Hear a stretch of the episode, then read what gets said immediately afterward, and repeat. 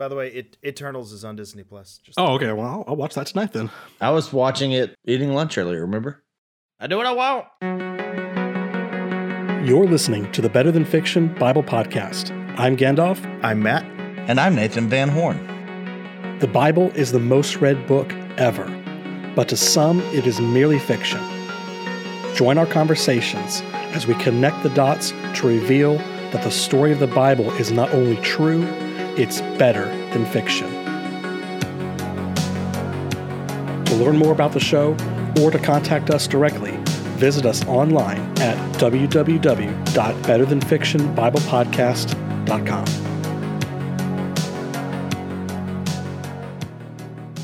Welcome back, friends, to episode 60 of the Better Than Fiction Bible Podcast. Joining you is always me, Gandalf, your friendly neighborhood wizard, along with Matt. Matt, say hi. Hi, guys. And Nathan Van Horn. Howdy. And we're glad that you're joining us for these 30 minutes of discussing the biblical narrative. But before we get into that, there's two major things we got we got to take care of. First, it's the one that you know is coming if you've been listening for any length of time. You know I'm going to ask you to subscribe to the Better Than Fiction Bible podcast. Like if you're on Spotify, subscribe if you're on iTunes, and a star if you're on Google Play. But gentlemen, a terrible thing has befallen us today. Um, after having a perfect streak of five star reviews on Apple Podcasts, uh, I regret to inform you that we have received our first one star review. And we're, we're now sitting at a 4.9 average instead of the perfect five. Ouch. So, It was bound to happen. I thought we had a four star. I thought we had a four star. Do we not have a four star? Well, yeah, the four star didn't weigh us down enough, though. We had so many five stars that didn't bump us down Oh, to man. 4.9, but that one was all we needed to be forever tainted.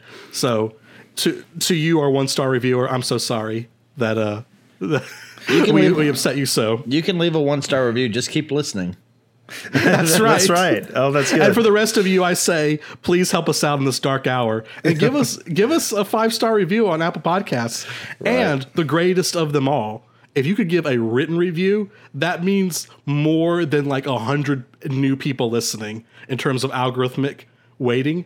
Like the fact that you would take some time to write a review is like better for us than like if a hundred people just like listened casually, which I know sounds terrible, but please, we're begging you, we gotta have that five that five star average back. This is like when you like you've been doing good, you know, you do well in class and then you lay off on that one assignment. It takes you the rest of the semester to get your average back. Mm. what you do is that you do so poorly the first half of the semester that you have no choice but to buckle down and do good the rest of the semester. It's all part of the plan. and this is also quintess- quintessential preacher brain. Like, for instance, let's focus on the one little thing that is is discouraging, as opposed to all this wonderful stuff that God is doing. Oh, I thought you, I thought you were taking that in a different direction. I had a really bad sermon. How many good sermons do- does it take to make up for that? Oh, that, that's true. you know, I got some good preaching advice years ago, and that is quit trying to hit home runs. Singles win the game. Just get on base, man. Just get on base. Consistency. Hey, amen to that. I, I had a joke that did not land the other day, and I reminded the individual who refused to laugh that Babe Ruth had three strikeouts for every home run. Just keep swinging. Yeah, that's right. All right. Well, I know we got to get to today's episode, but Nathan, your your comment there about the joke that didn't land just reminded me here at First Baptist Tupelo, where Matt and I serve, we actually had to install extra microphones in our sanctuary, f- basically for the purpose of hearing the congregation laugh during our live stream when Matt oh. tells a joke, because before that it sounded like he was bombing every single joke. so we actually had to install microphones so that.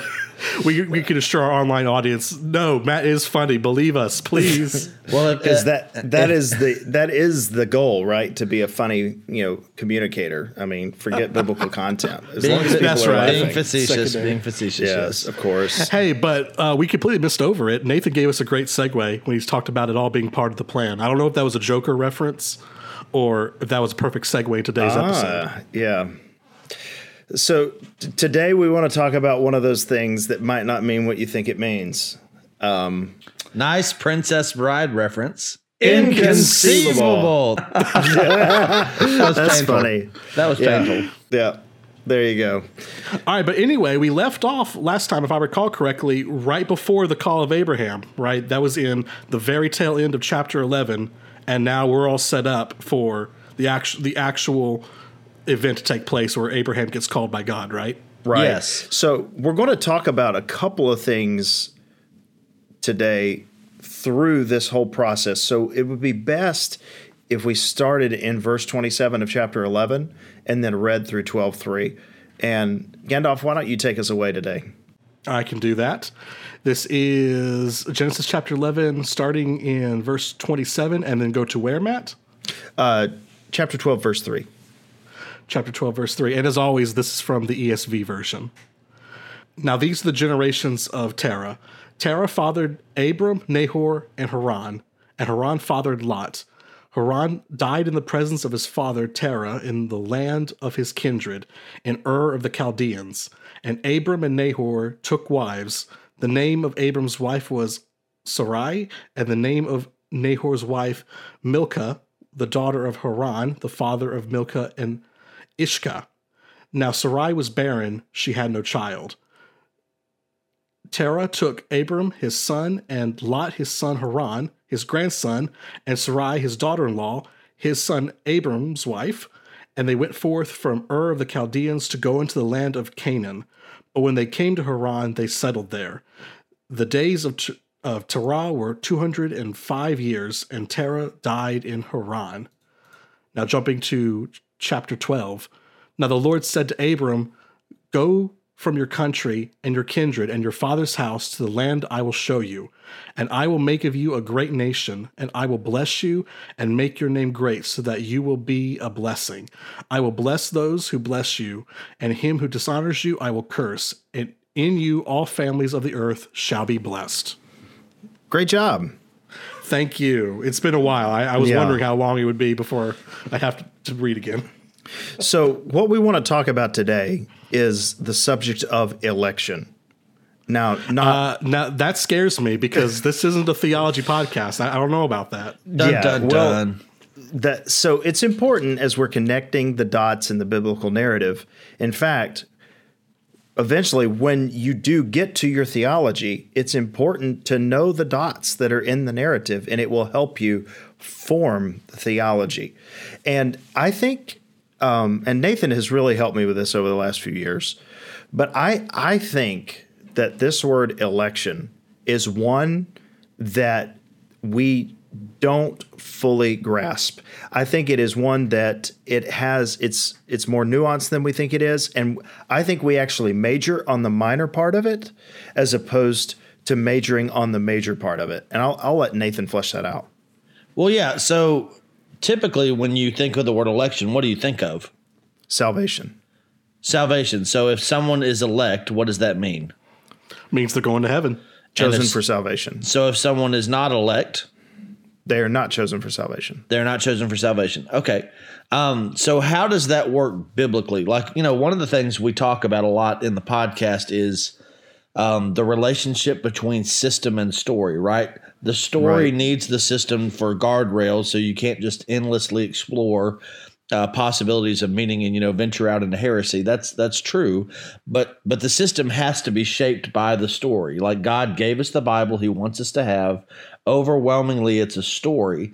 So you know, usually when we hear election talk, even though it's not exclusively in Paul, a lot of times if you're having the election talk, you're in Paul. Like people go to you know Romans nine through eleven is a big uh, a big thing. Even in Romans 9 through 11, overwhelmingly, what does Paul do, though? He appeals to stories in Scripture, right? Jacob and Right. Esau, things like that. Um, so, uh, several scholars, I won't even get into the, all that, have been helpful in, in kind of reshaping how I approach that term. Let me ask you this, though. If we make election about who goes to heaven, pretend we're not talking about theology. Gandalf, pretend it's 2024. All right. Okay. That is a If we're, if we're still around in What- 2024. in the year 2525. Yeah. Yeah. Um, they were very optimistic. Who, who they, you know, we may not make it that long. Um, yeah. So it's 2024. What's special about 2024? What type of year is it? That's an election year. Okay, election. yeah, so Presidential Sure, yeah, there you year. go. It's the Yeah. next chance you have to vote for president. When you vote for your president, when you take part in a process that elects a president, what are you electing? You're electing the head of the executive branch. And what Mm-hmm. does that mean? Does that mean you're electing the, the person who gets to sleep at 1600 Pennsylvania Avenue? No, that's just, that's just kind of a side effect of who you elect because the whoever you elect has got to live in the White House because it's the president. Right. But you elect him to do the job, not Correct. not to be the thing. And I would argue that's kind of what we miss with election as a biblical term. So election is election is everywhere in the Bible, right? Uh, it, it I think I don't think there's a single strata of New Testament uh, writings that doesn't mention election or draw on that concept. But election biblically for me and I stand open to correction election is not just about who God wants to give a blessing namely salvation to election is about who God wants to work his blessing through Uh, Nathan, I I was already kind of these thoughts were already in my mind bef- before we started talking about this, probably two years ago now. And one of the things is when when Paul says there in Romans and calls unbelieving Israel elect, like that was the thing. even even the unbelievers think- yeah yeah that made that- me think if unbelieving Israel, the ones who currently are in opposition to the gospel, if they are called elect, these are people who have rejected the gospel of Christ, then election cannot be synonymous with salvation. it, it, or has at least yeah it has to be or at least there has to be a possibility that it doesn't always at, the very least it's not always synonymous with salvation. Or you have to Um, do, or you have to suggest what some some people have suggested, which is kind of a two paths salvation, uh, which for me biblically doesn't fit uh, Right. because Paul keeps preaching Christ even to the Jews. right Uh, to essentially just say listen the uh, the Jews will be saved for being Jewish because of election. But but Paul is clear they are elect because the promises that God made to their forefathers. And we're reading about we just read about those promises here. And I think because of a lack of careful reading of the these passages in the Old Testament and maybe a little bit of misreading of Paul, we draw the wrong conclusion on election. And I, Well, yeah, and we're certainly not going to parse it out in a you know a thirty minute podcast episode when it's been debated for hundreds of years. I Sure. just again, I think we miss with this term, we miss two things. Number one, the storied context in which it is used. In other words, in the ministry of Jesus, if Jesus says, "Who are the elect to the Jews?" they're like, "We are." right. Uh, you know, they're, they're they're not thinking in terms of they're thinking of a of a corporate status that they uh, are part of by virtue of descending from the patriarchs. And Paul says as much to your point in Romans, because of the patriarchs, they're elect. That's irrevocable. So let me ask Gandalf something here. I'm going to reread verses 1 through 3 of chapter 12, Gandalf. And I want you to see if there's anything here that speaks of salvation. And if there's not, what does it speak to? All right, here, here we go. All right, now the Lord said to Abram, Go from your country and your kindred and your father's house to the land that I will show you, and I will make of you a great nation, and I will bless you and make your name great, so that you will be a blessing.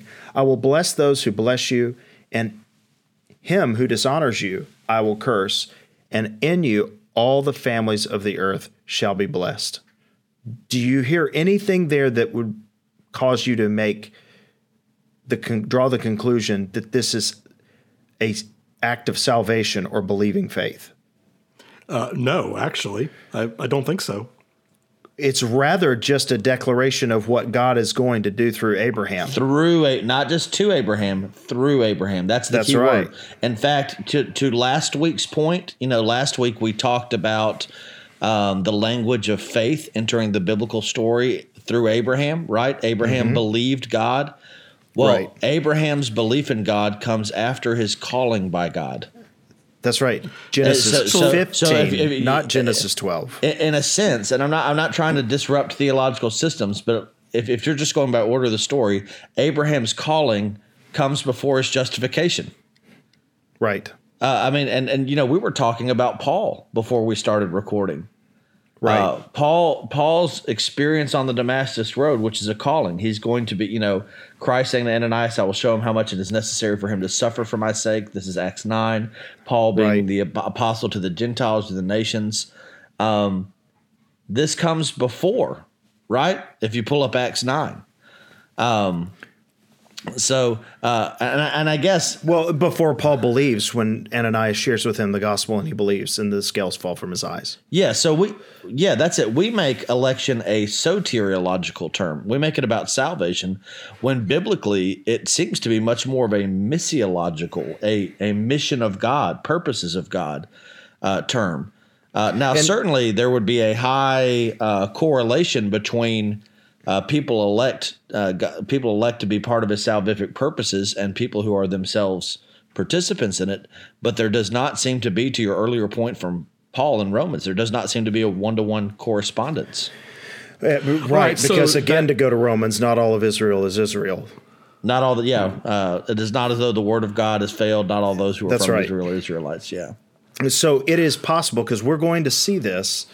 Uh, man, I don't want to make this a Romans podcast, but if we were to go, let me just pull up Romans 9 here. Uh, while he's doing that, uh, brother Matt actually does have a Romans podcast that's available on Spot- Spotify and Apple Podcasts. Just search "When in Rome," read as the Romans did. Oh, that's right. I, forgot we put I, that I, I told you I was doing a Romans Bible study. I started last night, and it's titled Romans. It is not a podcast. That, that's okay. I do Um, not. I do not have a Gandalf. Every church needs a Gandalf. You, uh, you know what passage comes to mind for me in the New Testament? Uh, we, we keep talking about Paul. Uh, Peter comes to mind for me because Peter talks about uh, brothers and sisters make every effort to confirm your calling and election. Uh, but listen to the context in which he says this. He says, His divine power has given us everything required for life and godliness through the knowledge of Him who called us by His own glory and goodness. Amen. And it says, By these He has given us very great and precious promises. That sounds like patriarch language. So that through them you may share in the divine nature. Yes, escape. Uh, escaping the corruption uh, that is in this world because of evil desire. That sounds like saving language. But he doesn't stop at saving language. For this very reason, make every effort to supplement your faith with goodness, goodness with knowledge, knowledge with self control, self control with endurance, endurance with godliness, godliness with brotherly affection, and brotherly affection with love. For if you possess these qualities in increasing measure, they will keep you from being useless or unfruitful in the knowledge of our Lord Jesus Christ. In other words, these are not just people that God wants to work to, these are people God wants to work through.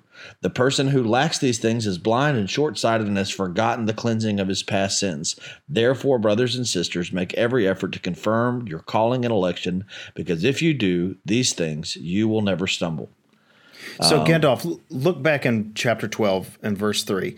What Okay. does God say to Abraham? I will make you what? Uh, I'll make you a great nation, and I'll make you a blessing to all the families of the earth. That's right. I am making you a blessing. It's instrumental. I'm going to make you an instrument of blessing. Yes. Hey, not to not to derail the podcast, but I do notice another reference to making a, a, a name great, which kind of feels like uh, what we've talked about with Babel, and then before that. That's right. They wanted to make a name for themselves. Very good catch. right. Um, Very good. ca- And, and again, so Babel, they wanted to make their name great. At the beginning of Genesis 12, God calls him away from his father's house. That would have been his inherited source of a name or reputation. And then God says, I'm going to make your name great. right.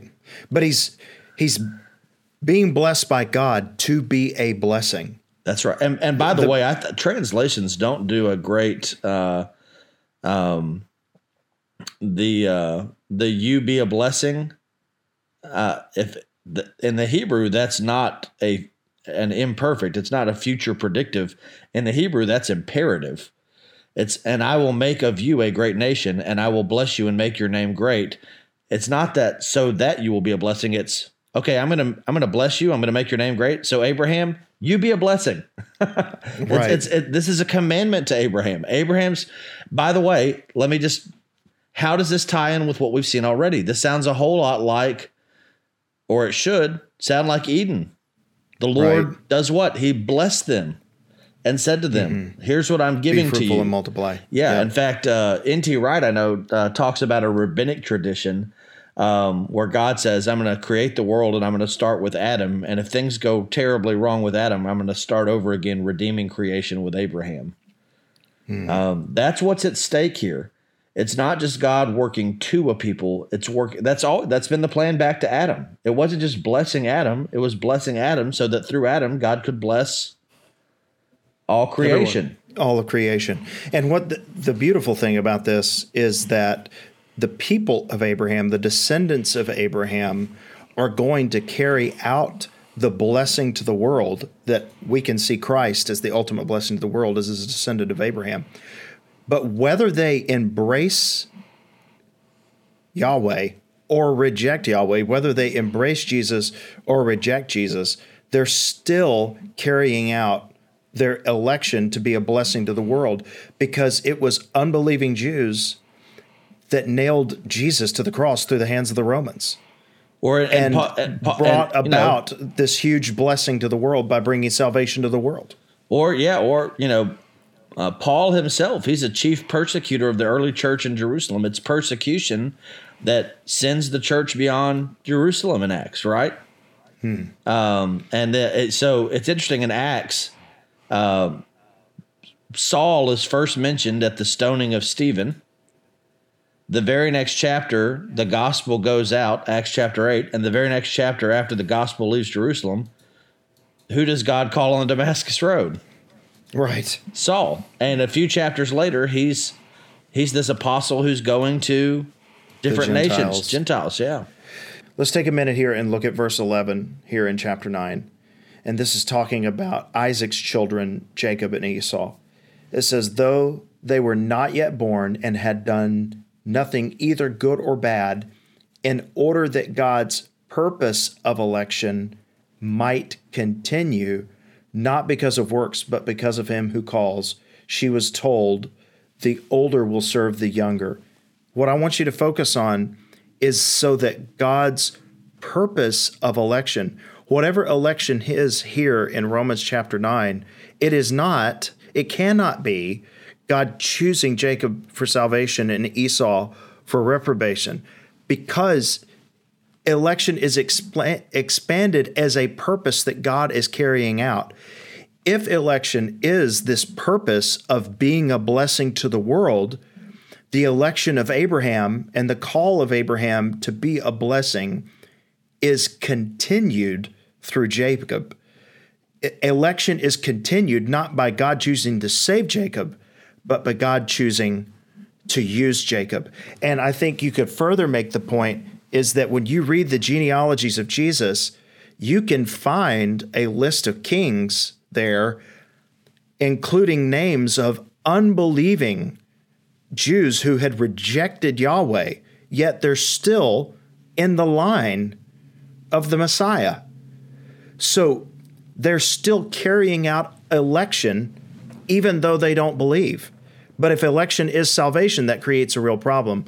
But if re- but, but if election is about vocation, as Nathan is suggesting, carrying out the task that God has appointed for us, then I think these principles that Paul is using and gleaning from Genesis chapter 11 and 12 and beyond begin to make sense. Well, yeah. So again, I, I, I think when we think of election, we think of mission, we think of uh, it's instrumental, uh, it's vocational, it's yeah, it's it is who God is working through, uh, not just who God is working to. And and Matt, to your point, the other side of that coin, if you can have people that are involved in God's elective purposes. By the way, Judas, right?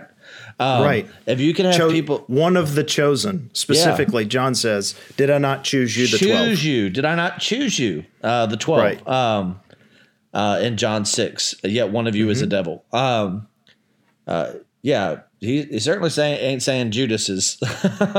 uh, he was chosen. Um, And But- it, if you're saying if Judas was chosen, if election and God's choosing has to do with salvation, that's extremely problematic. Well, well Becau- but but they might say the other thing God could choose for condemnation too.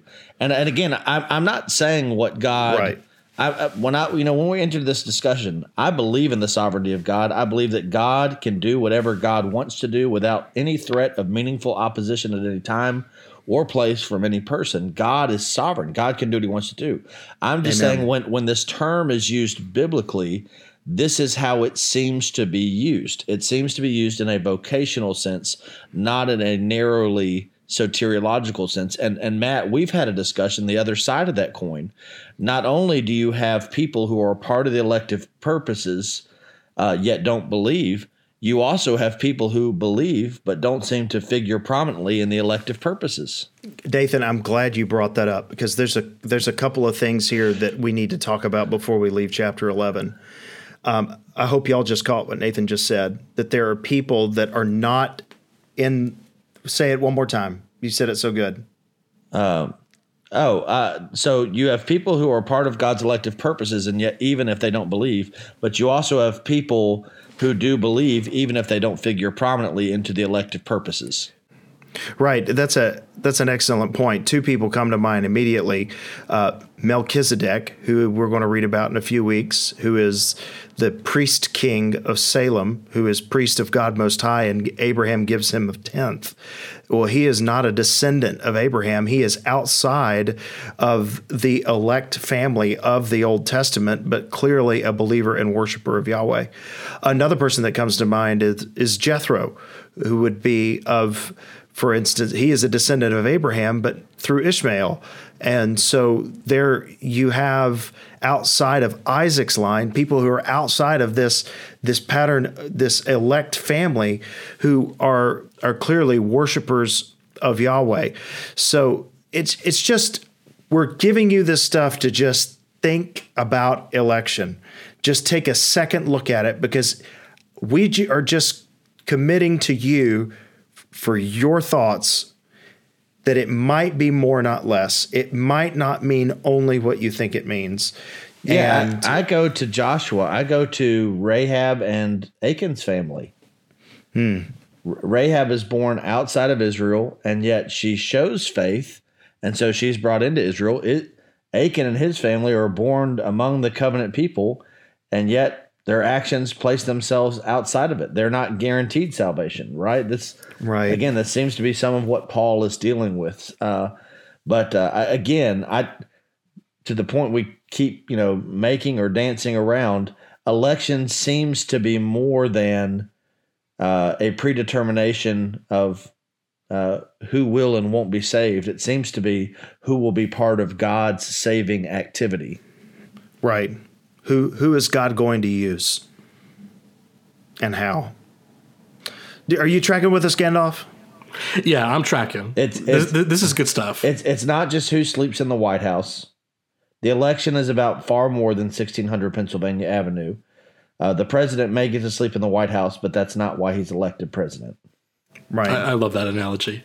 Good stuff. Right. Hopefully, we've shared enough today not to muddy the water, but to at least cause us all to think does this word really mean what I think it means? that, that's the, yeah, that's the purpose of this. And I, I'm just saying that I'm not denying other defini- definitions here. I'm just saying I think it has a even a broader meaning than we've previously thought. more not less Right. There it is. More, not less. And listener, we're glad that you have elected to spend these 30 minutes with There us discussing the biblical Made a choice. narrative. Yes. It was your choice. You may have had knowledge of us beforehand, Here but come- today you have chosen Here to comes listen. here come those one star reviews. That's right. They're just flooding That's it. We're right. watching it real time. But if you would always like to have a notification whenever there's a new episode every Tuesday morning, please drop a subscribe, drop a like, drop a star on, on Google Play. And remember, those five star reviews really help us out and really help tell the algorithm that this is worthwhile content. So until then, we'll see you next week, and you have a great one. See you next time. Shalom. My, my, my, how the turntables.